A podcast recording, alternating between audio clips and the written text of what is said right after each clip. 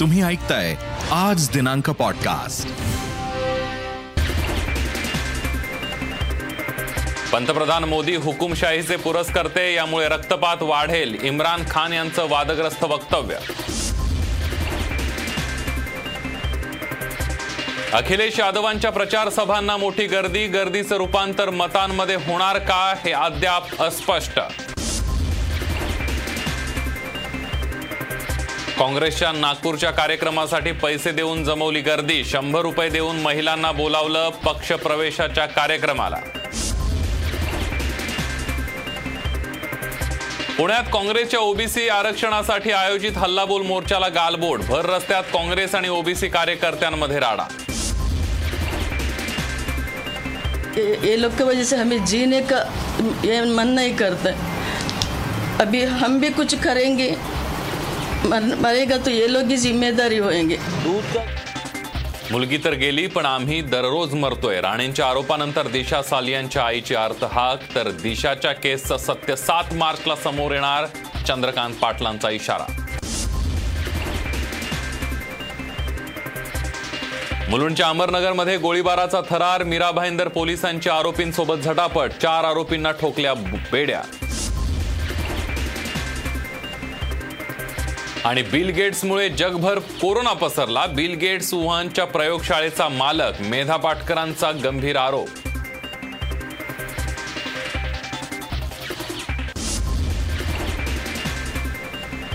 बुलेटिनची सुरुवात करूया एका ब्रेकिंग बातमीनं. पाकिस्तानचे पंतप्रधान इम्रान खान यांनी पुन्हा एकदा भारताला डिवचण्याचा प्रयत्न केलाय.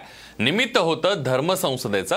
पंतप्रधान नरेंद्र मोदी हुकमशाही विचारसरणीचे आहेत त्यामुळे भारतात रक्तपात वाढू शकतो असं इम्रान खान म्हणाले रशिया टीव्हीला दिलेल्या मुलाखतीत त्यांनी हे वक्तव्य केलंय.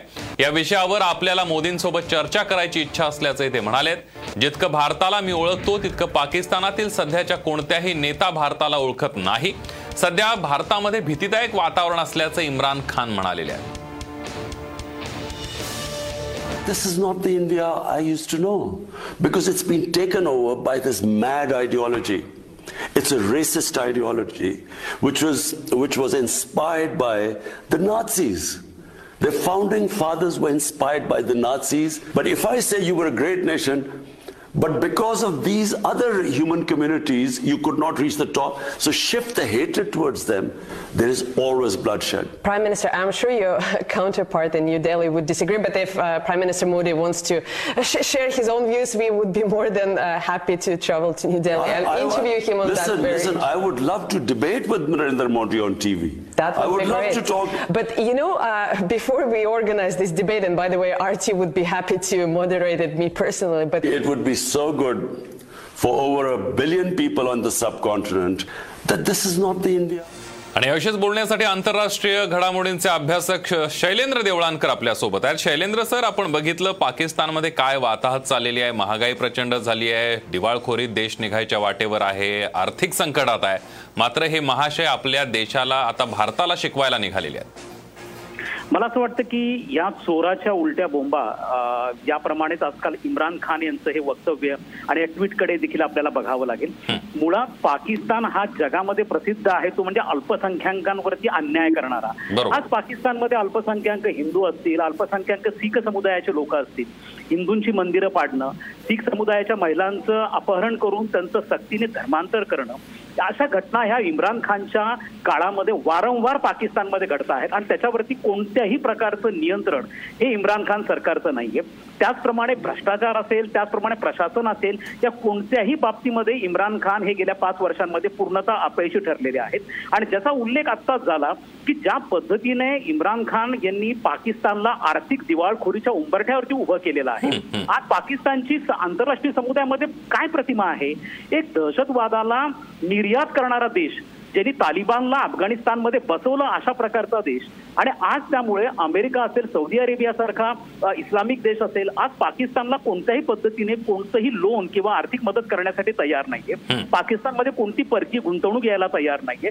आणि अशा प्रसंगी इम्रान खान यांच्याकडनं हे जे वक्तव्य केलं जात आहे हे प्रामुख्याने त्यांच्या अपयशाकडनं लोकांचं लक्ष विचलित करण्यासाठी जाणीवपूर्वक शेजारी देशांचे मुद्दे उपस्थित करणं आणि अशा प्रकारचे वक्तव्य करणं. त्यामुळे हे. वक्तव्य म्हणजे इम्रान खान यांचा पूर्णपणे ढोंगीपणा आहे हे त्याच्यातून स्पष्टपणे दिसून येतं. अगदी शैलेंद्र सर धन्यवाद तुम्ही केलेल्या संपूर्ण विश्लेषणाबद्दल. यानंतर बघूयात राम राज्याचा रणसंग्राम.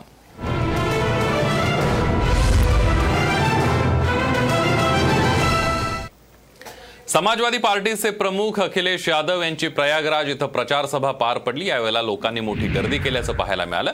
जेव्हा अखिलेश यादव पोहोचले तेव्हा उत्साहाच्या भरात कार्यकर्ते बॅरिकेड सोडून स्टेजजवळ पोहोचले. यावेळेला गर्दीला नियंत्रित करण्यासाठी पोलिसांना सौम्य लाठीचार्ज करावा लागला.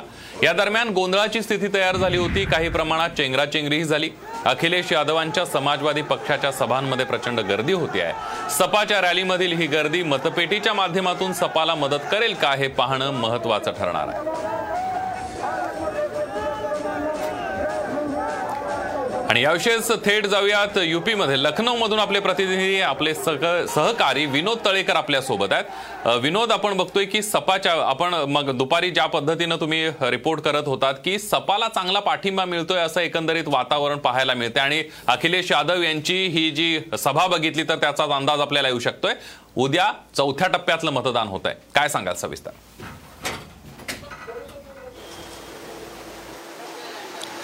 अगदी संदीप जर टप्पेनिहाय मतदानाचा आणि पॅटर्न पाहिला किंवा युपीचं पॉलिटिक्स पाहिलं तर याच्यावरनं याच्यातनं एक आपल्याला गोष्ट स्पष्ट आहे की पश्चिम उत्तर प्रदेशपासून पूर्व उत्तर प्रदेशात असे टप्पेनिहाय मतदान पार पडत आहे.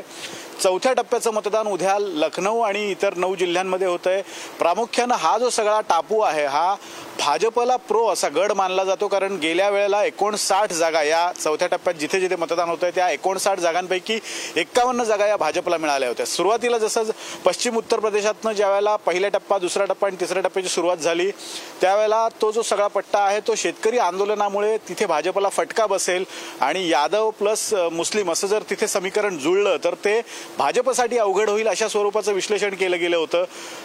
तिसरा चौथा आणि पाचवा टप्पा हा भाजपच्या गडा गडात म्हणजे भाजपचे जिथे स्ट्रॉंग होल्ड आहेत आणि ठाकूर आणि ब्राह्मण हे जो हा जो भाजपचा कोर वोटर आहे तो सगळा या सगळ्या तीन टप्प्यामध्ये विभागला गेलेला आहे. त्यामुळे भाजप इथे किती चांगल्या पद्धतीनं परफॉर्मन्स देते त्यावर त्यांची सत्ता येणार की नाही ही गणितं ठरणार आहेत. आणि जसं आपण आज सकाळपासून लखनौमध्ये अनेकांशी बोललो अनेक ज्येष्ठ पत्रकार त्याचबरोबर इथले काही सामाजिक कार्यकर्ते इथले नागरिक यांच्याशी बोललो त्यातून एक गोष्ट लक्षात येते की जसजसं हे आता मतदानाचे टप्पे पुढे पुढे जातील आणि पूर्व यु पूर्व उत्तर प्रदेशाकडे ज्या ज्या वेळेला पुढे जात जातील तस तसा कदाचित यादव आणि मुस्लिम हे बहुल मतदारसंघ इथे असल्यामुळे ते समीकरण पुन्हा एकदा सपासाठी फायदेशीर ठरू शकतं. त्यामुळे भाजपला जो परफॉर्मन्स दाखवायचा किंवा आपली सत्ता ताब्यात ठेवण्यासाठी जो परफॉर्मन्स भाजपला दाखवायचा आहे तो तिसरा चौथा आणि पाचवा आहे. जे प्रमुख टप्पे आहेत त्यात प्रामुख्याने आपण आत्ता ज्या ज्या बातमीचा उल्लेख करतोय तिथे प्रयागराज किंवा पाचव्या टप्प्यातलं जे मतदान होणार आहे त्या ठिकाणी जर अखिलेश यादव यांच्या सभांना गर्दी होत असेल तर ती भाजपसाठी निश्चित चिंतेची बाब आहे. स्वतः अमित शहा हे या सगळ्या टप्प्यात प्रचार करतायत. पंचवीस तारखेला तो प्रचार संपेल. सत्तावीसला तिथे मतदान आहे. प्रामुख्याने चौथा आणि पाचवा टप्पा हा भाजपसाठी महत्त्वाचा असणार आहे. त्यामुळे भाजप त्या टप्प्यात किती चांगला गेन करते यावर अगदी. ते सत्तेत राहणार की कदाचित त्रिशंकू परिस्थिती निर्माण झाली तर अगदी म्हणजे आणि या सगळ्याला आता सपाच्या सगळ्या प्रचार सभांना मिळणारा प्रतिसाद आता मतदान केंद्रावर जाऊन सपाच्या मदतीमध्ये बदल होतोय का हे बघावं लागणार आहे. विनोद धन्यवाद तुम्ही दिलेल्या सविस्तर माहितीबद्दल.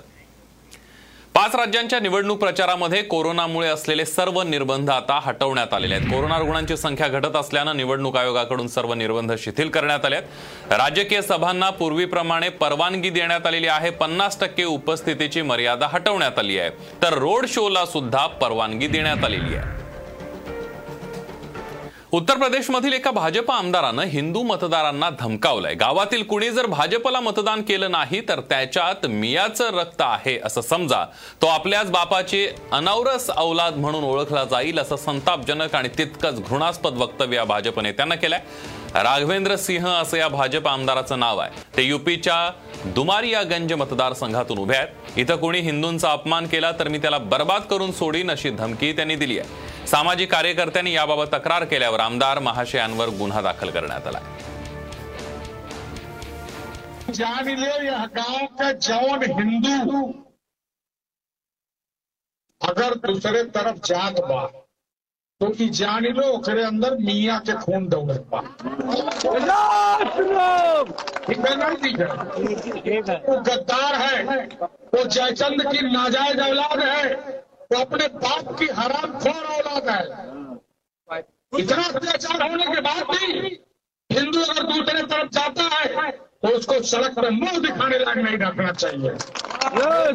मुझे अपमानित करोगे तो भी मैं अपमानित सह लूँगा। लेकिन अगर हमारे हिंदू समाज को अपमानित करने का प्रयास करोगे तो बर्बाद करके रखोगे उत्तर प्रदेश विधानसभा निवडणुकीमध्ये तितकी चर्चा नेत्यांच्या विविध लुकची होते तितकीच चर्चा एका सेलिब्रिटी निवडणूक अधिकाऱ्याची सुद्धा होते लोकसभा निवडणुकीदरम्यान पोलिंग ऑफिसर रीना द्विवेदी या त्यांच्या लिंबू कलर साडीतल्या लुकमुळे चर्चेत आल्या होत्या. सोशल मीडियावर त्यांच्या लुकची सॉलिड चर्चा सुद्धा झाली होती.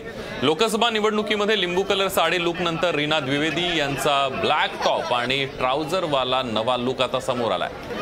मोहनलालगंज विधानसभा मतदारसंघातल्या गोसावीगंज निवडणूक केंद्रावर त्यांची ड्युटी लावली आहे. मतदानापूर्वीच्या तयारीसाठी त्या मतदान केंद्रावर पोहोचल्या. यावेळेला त्यांचा ट्राउझर टॉपमधला नवा लुक चर्चेचा विषय ठरला यावेळेला नागरिकांसह अनेक सहकार्यांनी सुद्धा रीना यांच्यासह सेल्फी घेण्याचा त्यांचा मोह आवरला नाही. उतना ही उत्साह है जितना पिछली बार था और हर बार उतना ही रहेगा। मुझे वोटिंग कराना और वोटिंग करना दोनों अच्छा लगता है। पिछली बार मुझे कोई आइडिया नहीं था क्या होने वाला है। इस बार मुझे आइडिया है कि क्या हुआ था पिछली बार और उसका रिस्पांस भी देखने को मिल रहा है। अच्छा लग रहा है। हम देख रहे हैं लोग आपकी सेल्फी आपके साथ भी ले रहे हैं। हाँ अच्छा लगता है। क्यों नहीं अच्छा लगेगा सब पॉजिटिव में लिया जाए तो अच्छा ही लगेगा। ज्येष्ठ समाजसेविका मेधा पाटकर यांनी मायक्रोसॉफ्टचे सहसंस्थापक बिल गेट्स यांच्यावर गंभीर आरोप केलेत. त्यांच्या या आरोपानंतर अनेक चर्चांना उधाण आलंय. गेल्या दोन वर्षांपासून जगभरात थैमान घालणारा कोरोना ज्या वुहानच्या प्रयोगशाळेतून निघाला त्याचा मालक दुसरा तिसरा कोणी नसून बिल गेट्स आहे असं मेधा पाटकर यांनी म्हटलंय. आंतरराज्यीय मजूर स्थलांतर कायद्यासंदर्भात कामगार आयुक्तांची भेट घेण्यासाठी आल्या होत्या आणि त्यानंतर बोलताना मेधा पाटकर यांनी हे गंभीर आरोप केलेत. पुन्हा तर तिथून निघाला वुहानच्या लॅबोरेटरीमधून ज्याचा ओनर आहे बिल गेट्स आणि बिल गेट्स फाउंडेशनने पुऱ्या दुनियाच्या शेतीवरती कब्जा करण्याचं ठरवलं आहे स्वतः दोन लाख चाळीस हजार एकरचा अमेरिकेतला मालक असून सुद्धा आणि त्यांना आता केंद्रातले कृषी मंत्री नरेंद्र तोमर यांनी शेतकरी आंदोलनाला सुद्धा दाद न दिल्यामुळे सातशे पंधरा शेतकरी आमचे शहीद झाले. त्यांनी त्यांना आमंत्रण दिलेलं आहे. भारतामध्ये येण्यासाठी. तेव्हा हे जे कॉर्पोरेटायझेशन आहे ते याला जबाबदार आहे. मुंबईकरांसाठी अतिशय महत्वाची बातमी आहे. लोकल ट्रेनमध्ये सर्व प्रवाशांना प्रवास करण्याबाबत हायकोर्टात सुनावणी झाली. यावेळीही लोकल प्रवासासाठी कोरोना लसीचे दोन्ही डोस घेणं बंधनकारक या निर्णयावर राज्य सरकार ठाम आहे. या प्रकरणी पुढील सुनावणी सोमवारी होणार आहे.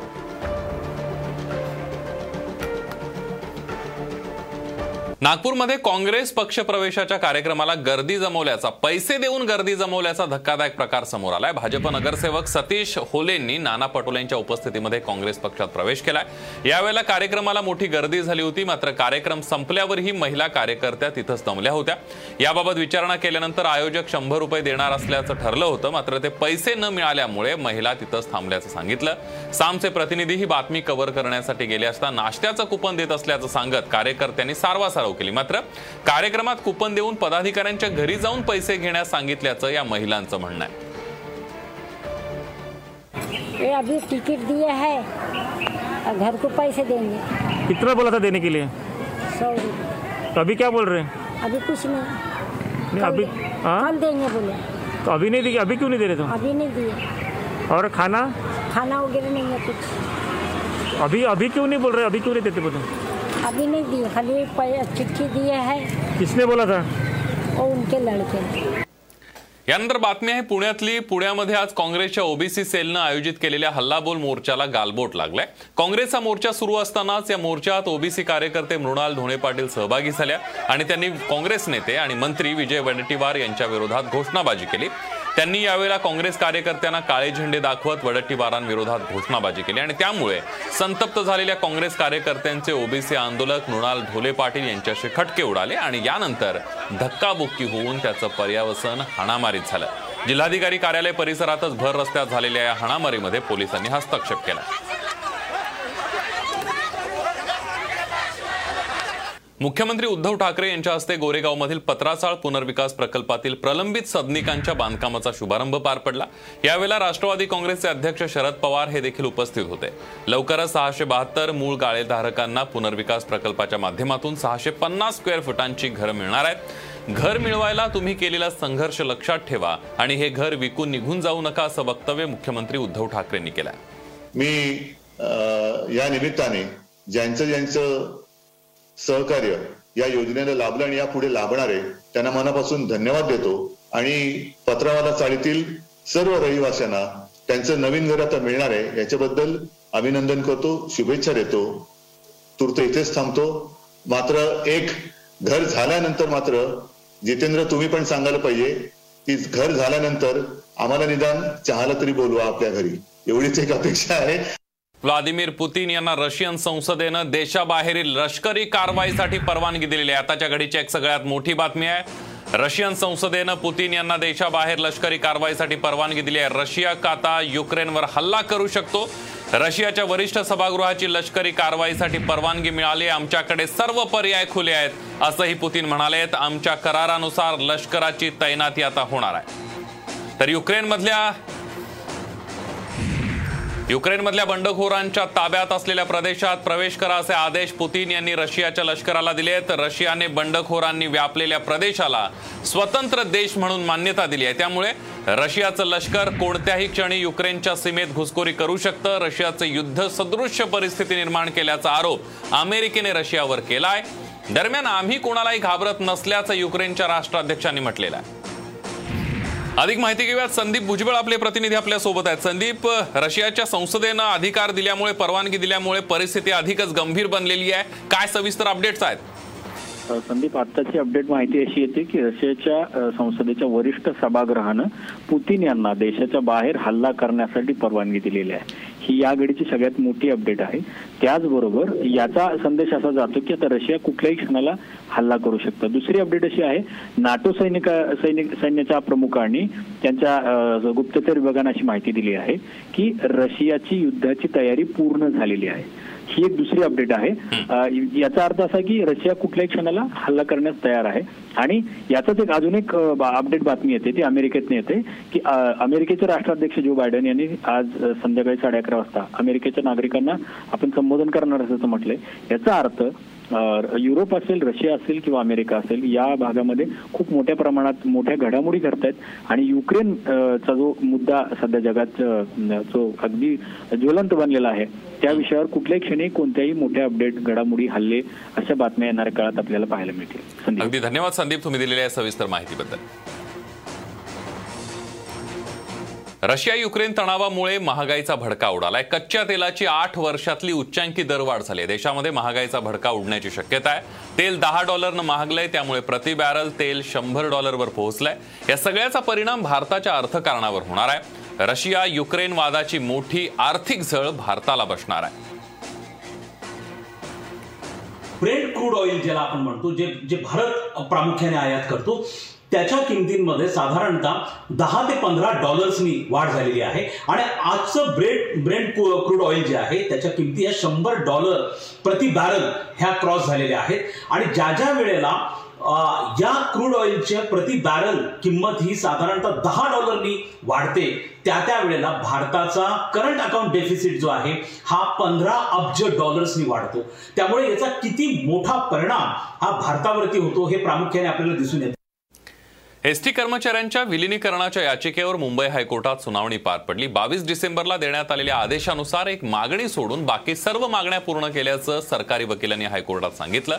यावेळेला उच्चस्तरीय समितीचा सीलबंद अहवाल हायकोर्टापुढे सादर करण्यात आलाय. दरम्यान विलिनीकरणाच्या याचिकेवर आता शुक्रवारी पुढील सुनावणी पार पडणार आहे. पंचावन्न हजार एसटी कर्मचारी अजूनही संपावरच आहेत. त्यामुळे शुक्रवारी काय निर्णय होणार याकडे सर्वांच्याच नजरा लागलेल्या आहेत.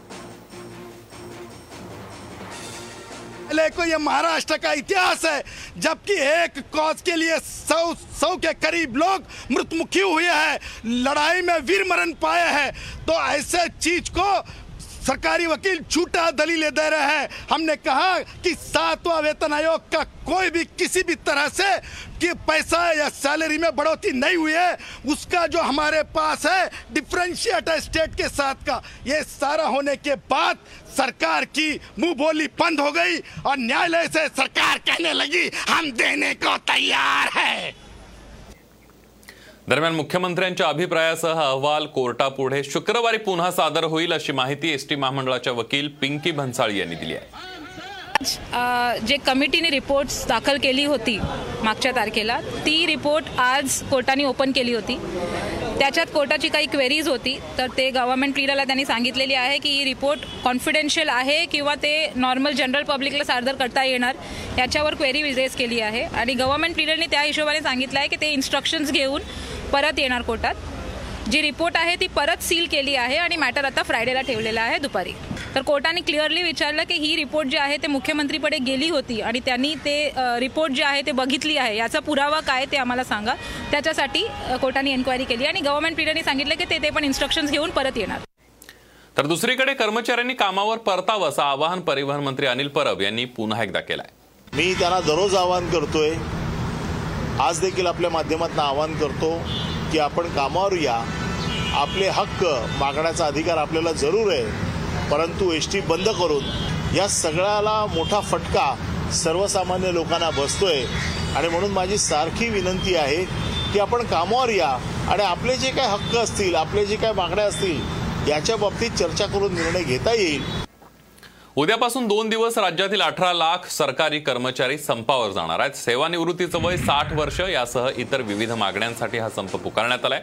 सरकारी कर्मचारी शिक्षक शिक्षकेतर कर्मचारी तसंच चतुर्थ श्रेणी कर्मचाऱ्यांच्या समन्वय समितीनं संपाची हाक दिली आहे. उपमुख्यमंत्री अजित पवार यांनी कर्मचाऱ्यांच्या प्रश्नांवर बोलवलेल्या बैठकीला अधिकारी आणि चतुर्थ श्रेणी कर्मचारी संघटनांचे पदाधिकारी हजर राहणार आहेत. यावरून ही नाराजी आहे आणि त्यामुळे कर्मचाऱ्यांमध्ये फूट पाडण्याचा हा प्रयत्न असल्याचा आरोप विश्वास काटकर यांनी केलाय.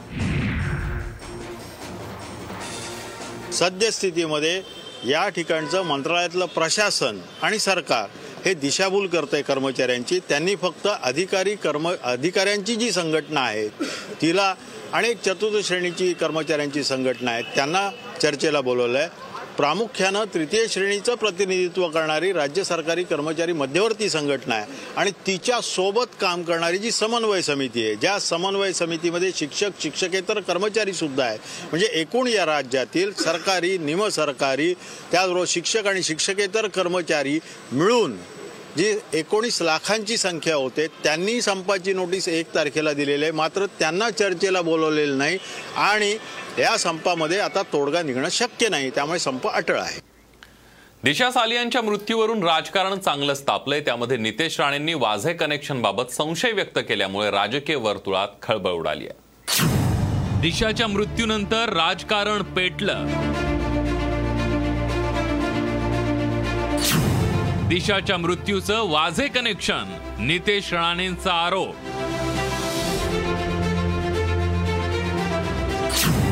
आम्हाला जगू द्या दिशाच्या आईची आर्तहार अभिनेता सुशांत सिंहचे मॅनेजर दिशा सालियांच्या मृत्यूमागे सचिन वाझेचं कनेक्शन जोडलं जात आहे नितेश राणेंच्या एका ट्विटमुळे खळबळ उडाली आहे. ज्या दिवशी दिशाचा मृत्यू झाला त्या दिवशी एका पार्टीतून दिशाला काळ्या मर्सिडीज मधून घरी सोडण्यात आलं. वाझेकडेही काळी मर्सिडीज आहे. ही तीच मर्सिडीज वाझेची असल्याचा संशय नितेश राणेंनी व्यक्त केला काही राजकारण नाही. दूध का दूध पाणी का पाणी हो जाएगा सात मार्च.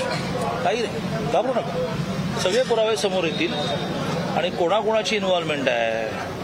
कोणाकोणाला जेलमध्ये जायचं आहे? उसना अवसान आणणं जे चाललंय ना आणि वाटेल ती शिवराळ भाषा वापरणं चाललंय ना ते यासाठीच चाललेलं आहे. कसं आहे दिवा विजण्यापूर्वी फडफड फडफड फडफड पडतो आपल्याला वाटतं की दिवा लय प्रज्वलित झाला तर ती विजण्यापूर्वीची फडफड असते दिशा सालियांच्या विषयात नेमकं काय झालेलं आहे हे बंदिस्त आहे सात मार्च नंतर उघडेल कळेल कोण आहे दिशाची आत्महत्या नसून तिचा खून झाल्याचा आरोप नारायण राणेंनी केलाय राणेंच्या आरोपानंतर शिवसेना भाजपात आरोप प्रत्यारोपांचा सामना सुरू झालाय. तर दुसरीकडे महिला आयोगानंही याची दखल घेतली आहे. नितेश राणे असतील किंवा नारायण राणे साहेब असतील परत परत परत परत त्या आईवडिलांना त्रास होईल असं स्टेटमेंट दिले जात आहेत. मुळामध्ये सी बी आयचा रिपोर्ट किंवा शवविच्छेदनाचा रिपोर्ट पोलिसांचं सगळ्यावरती अविश्वास. ज्या पद्धतीने आपल्याकडे तपास केला जातो त्या तपासाअंती जे येईल ते येऊ दे ना. आम्ही तर कधीच ना करत नाही. पण त्रास देऊ नका. मुंबईच्या महापौर किशोरीताई पेडणेकर यांनी राज्य महिला आयोगाकडे तक्रार दाखल केलेली आहे. या तक्रारीची दखल घेत आपण मालवणी पोलीस स्टेशनचे वरिष्ठ पोलीस निरीक्षक यांना अठ्ठेचाळीस तासामध्ये संबंधित घटनेचा सविस्तर अहवाल सादर करावा असे निर्देश दिलेले आहेत. आगामी महापालिका निवडणुकीच्या पार्श्वभूमीवर भाजप शिवसेनेमध्ये जोरदार वाकयुद्ध सुरू आहे. मात्र या सर्वात देशाच्या मृत्यूचं राजकारण नको आम्हाला जगू द्या अशी विनंती तिच्या कुटुंबियांनी केली आहे. राजनीतिक राजनीति का वजह से हम हम हम मेरी मारी गई हुई बच्चे का आत्मा को शांति नहीं मिलेगी। ये, ये लोग की वजह से हमें जीने का ये मन नहीं करता। मर, मरेगा तो ये लोग ही जिम्मेदारी होंगे नेता हो अभिनेता हो कोई भी हो हमें अभी परेशान मत कीजिए। हमें भी जीने दीजिए। नेत्यांच्या राजकारणामध्ये कुटुंब भरडलं जात आहे। याकडे कोणाचंच लक्ष नाही ही मोठी शोकांतिका आहे. Sushant सावंतसह Suraj Sawant Saam TV news Mumbai. Film इंडस्ट्रीमध्ये कोणत्या अभिनेत्रीची कोणाशी संबंध आहेत हे उघड करायला लावू नका असा इशारा नवाब मलिकांनी दिलाय. दिशा सालियांच्या मृत्यू प्रकरणी केंद्रीय मंत्री नारायण राणे आणि आमदार नितेश राणे जोरदार टीका करतायत. या प्रकरणामध्ये भाजपकडून घाणेरडं राजकारण करत असल्याची टीका नवाब मलिक यांनी केली आहे. पण अभिनेत्री फिल्म जगतची लोक या भाजपवाल्यांच्या कुणाच्या कुणाशी संबंध आहे ज्यास आम्हाला तोंड उघडवण्यासाठी भाजपनी आव्हान देऊ नये. नाही तर कोण अभिनेत्री कुणाबरोबर कुणाच्या काय संबंध आहे? याच्या एक यादीच आहे. लोकांच्या समोर आल्यानंतर भाजपवाल्यांना त्याच्या उत्तर देता येणार नाही. नोकरी लावण्यासाठी शरीर सुखाची मागणी करणाऱ्या नराधमाला मनसे कार्यकर्त्यांनी चांगला चोप दिलाय. नेरूळ इथल्या डीवाय पाटील संस्थेमध्ये कामाला लावण्यासाठी शरीर सुखाची मागणी करणाऱ्या नराधमाला मनसेच्या कार्यकर्त्याने रंगेहात पकडून पोलिसांच्या ताब्यात दिलाय. यावेळेला मनसे कार्यकर्त्यांनी या नराधमाला चांगला चोप दिलाय. नेरूळ इथल्या डीवाय पाटील हॉस्पिटलमध्ये नोकरीसाठी एका गरजू महिलेने अर्ज केला होता. या नोकरीच्या बदल्यात वरिष्ठ अधिकाऱ्यांनी या असहाय्य महिलेकडे शरीर सुख देण्याची मागणी केली या नराधमाने पीडित महिलेला वारंवार फोन करून दबाव टाकून माझी पत्नी नसल्यानं नोकरीच्या बदल्यात शरीर सुख देण्याची मागणी केली. तसंच या पीडित महिलेला स्वीय सहाय्यक म्हणून काम देण्याचं आम्ही सुद्धा दाखवलं. वाशी इथल्या लॉजवर बोलवलं. यावेळेला हा नराधम लॉजमध्ये आला असता मनसेच्या कार्यकर्त्यांनी या नराधमाला रंगेहात पकडून चांगला चोप देत पोलिसांच्या ताब्यात दिला. पकडलाय रंगे हात. आणि महाराष्ट्र नवनिर्माण सेनेच्या माध्यमातून त्याला चोपलेला आहे चांगला. आता आम्ही याला पोलिसांच्याकडे देणार आहे. आणि पोलिसांना आमची मागणी असेल की ह्याच्या ह्याच्यावर गुन्हा दाखल करून महिला तपासी अधिकारी नेमावी आणि आमच्या त्या महिला भगिनीला न्याय द्यावा. मुंबईच्या मुलुंडमध्ये गोळीबाराची घटना घडली आहे. मुलुंडच्या अमरनगर परिसरामध्ये ही घटना घडली आहे. Mira Bhayandar crime branch unit एक चे अधिकारी एका गुन्ह्याच्या तपासासाठी मुलुंडच्या अमरनगरमध्ये आले होते. या घटनेमध्ये कोणतीही जीवितहानी झालेली नसून आतापर्यंत चार आरोपींना बेड्या ठोकण्यात आल्या यावेळेला पोलीस आणि आरोपींमध्ये झटापट झाली. अठरा फेब्रुवारीला बेलदार सुपारीचा ट्रक लुटून तो माल अमरनगर परिसरात लपवण्यात आल्याची माहिती Mira Bhayandar crime branch unit एकला मिळाली होती. आणि त्याचाच तपास करत ये या युनिटचे अधिकारी अमरनगर मधल्या पोहोचले होते. यावेळेला या ठिकाणी दबा धरून असलेल्या आरोपींची पोलिसांसोबत झटापट झाली. दरम्यान यावेळेला एक कोटीच्या सुपारीचा माल जप्त करण्यात आलाय सोशल मीडियाच्या माध्यमातून झटपट श्रीमंती मिळवण्यासाठी आणि झटपट प्रसिद्धी मिळवण्यासाठी कुणी काय करेल याचा काही नेम नाहीये. उल्हासनगरमध्ये अश्लील भाषेमध्ये धमकी देणारे व्हिडिओ तयार करून ते इंस्टाग्रामवर प्रसारित करणाऱ्या दहा जणांविरोधात गुन्हा दाखल करण्यात आलाय. दरम्यान विठ्ठलवाडी पोलिसांनी पाच तरुणांना बेड्या ठोकल्यात. यामध्ये एक जण अल्पवयीन असल्याचं पोलिसांकडून सांगितलं जात आहे त्यांना पब्लिसिटी हवी होती. पब्लिसिटीसाठी त्यांनी हा प्रकार केलेला आहे. आणि काल आम्ही मग त्याच्यामध्ये चार अ, इसमांना अटक केलेली आहे आणि पाचवा जो मायनर आहे त्यालाही आम्ही आज भिवंडी न्यायालयात हजर केलेला आहे. कर्नाटकमध्ये हिजाबवरून सुरू असलेला वाद पुन्हा चिघळत चाललाय. मुस्लिम विद्यार्थिनींना शाळा महाविद्यालयांमध्ये वर्गात हिजाब घालण्यास बंदी करण्यात आली आहे. त्यावर काही विद्यार्थिनींनी उच्च न्यायालयात याचिका दाखल केलेली आहे. त्यातीलच एका याचिकाकर्त्या विद्यार्थिनीच्या वडिलांच्या हॉटेलवर टोळक्यानं हल्ला केला. या हल्ल्यामध्ये तिचा भाऊ जखमी झाल्याचा दावा करण्यात आलाय. मालपे इथल्या शिफा हाजरा नावाची विद्यार्थिनी बारावीच्या वर्गात शिक्षण घेते आहे शिफाने हल्ल्याबाबत ट्विटरवरून माहिती दिली आहे. हा हल्ला मालपे इथं सोमवारी रात्री उशिरा झाला. पतीनं आक्षेप घेऊनही परपुरुषाशी रात्री अपरात्री फोनवर बोलणं म्हणजेच वैवाहिक क्रूरता आहे असा निर्वाळा केरळ हायकोर्टानं दिलाय. केरळमधील थोडुपुळामधील एका घटस्फोटाच्या केसवर निर्णय देताना कोर्टानं हे निरीक्षण नोंदवलंय. आपल्या पत्नीचं ऑफिसमधील एका पुरुषाशी लग्नाआधीपासून अफेअर सुरू आहे असा संशय पतीला होता. त्यानं तिला अनेकदा त्याच्याशी फोनवर बोलतानाही ऐकलं. त्यानंतर पतीनं कोर्टामध्ये घटस्फोटासाठी अर्ज केला मात्र कोर्टानं घटस्फोट नाकारला. मग पतीनं हायकोर्टात धाव घेतली. ऑक्टोबर दोन हजार बारा ते मार्च दोन हजार बारा या काळातील तिचे कॉल रेकॉर्ड डिटेल्सही सादर करण्यात आले. एका रात्री तर तिनं ऑफिसमधील पुरुषाला दहा वेळा फोन केला होता. हे सगळं लक्षात घेता कोर्टानं घटस्फोटाला मंजुरी दिली आहे. मुंबईसारख्या शहरामध्ये झोपडपट्ट्यांचा आज मोठा प्रश्न आहे. त्याचं निवारण करण्यासाठी धाडसानं निर्णय घेण्याची गरज आहे. त्यामुळे टीका टिप्पणी होईल पण स्वच्छ कारभार करण्याचा आपला निर्धार असल्यानंतर आरोपांची चिंता करायची नाही असं राष्ट्रवादी काँग्रेसचे अध्यक्ष शरद पवार म्हणाले गोरेगावमधील पत्राचाळ इथं नवीन इमारत बांधण्यासाठीच्या कामाचा प्रारंभ आज दिमाखात करण्यात आला. यावेळेला शरद पवारांनी हे वक्तव्य केलं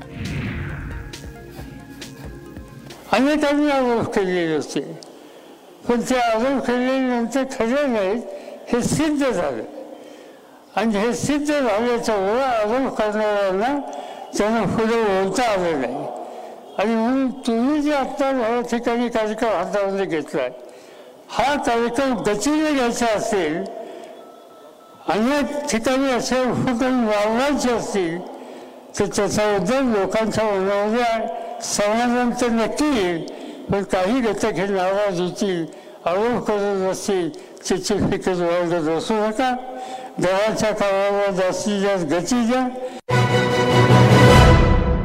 पॉडकास्टला नक्की शेअर करा आणि रोज लेटेस्ट अपडेट्स जाणून घेण्यासाठी फॉलो करा आणि ऐकत रहा.